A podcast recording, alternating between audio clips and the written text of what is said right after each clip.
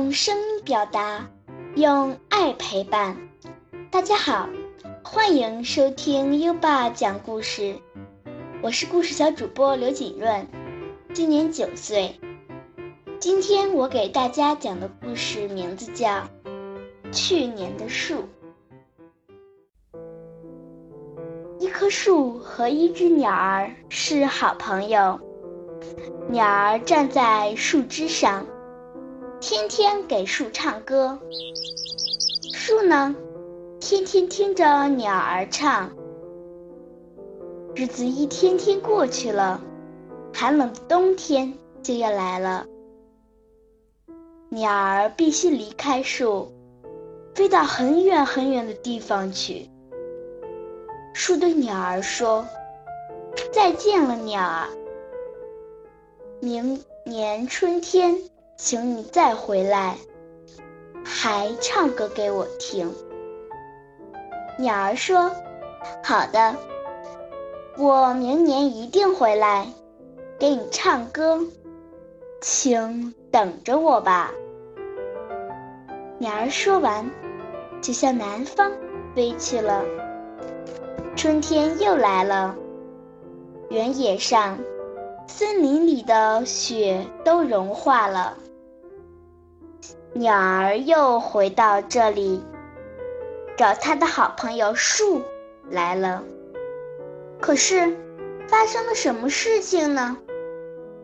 树不见了，只剩下树根留在那里。立在这儿的那棵树，飞到什么地方去了呀？鸟儿问树根。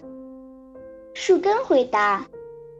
伐木人用斧子把它砍砍倒，拉到山谷里去了。鸟儿向山谷里飞去。山谷里有一个很大的工厂，锯木头的声音沙沙的响着。鸟儿落在工厂的大门上，他问大门：“门先生。”我的好朋友树在哪儿？您知道吗？大门回答说：“树嘛，在厂子里给切成细条条，做成火柴，运到那边的村子里卖掉了。”鸟儿向村子里飞去，在一盏煤油灯旁。坐着一个小女孩，鸟儿问女孩：“小姑娘，请您告诉我，你知道火柴在哪儿吗？”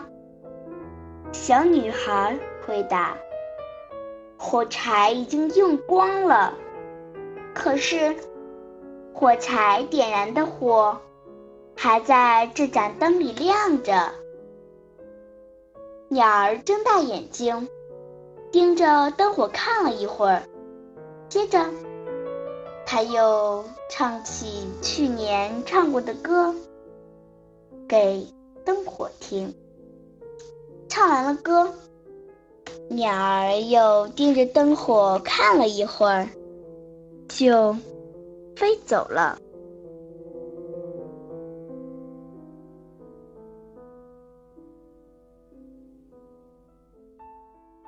欢迎今天的小主播刘锦润小朋友第一次分享的故事《去年的树》，感谢锦润小主播这次给我们分享的如此有深意的小故事。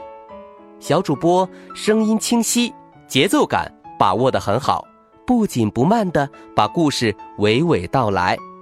而对于这样一个略带哀伤情感的小故事。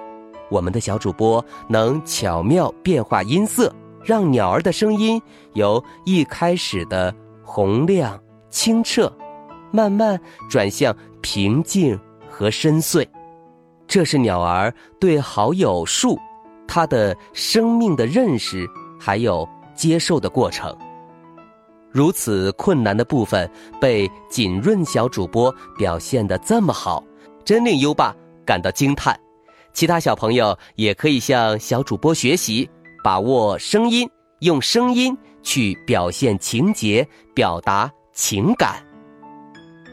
宝贝儿，如果你也喜欢讲故事，赶紧识别下图的二维码，添加小小编的微信，给优爸投稿吧。下一个故事小主播会是谁呢？优爸真期待。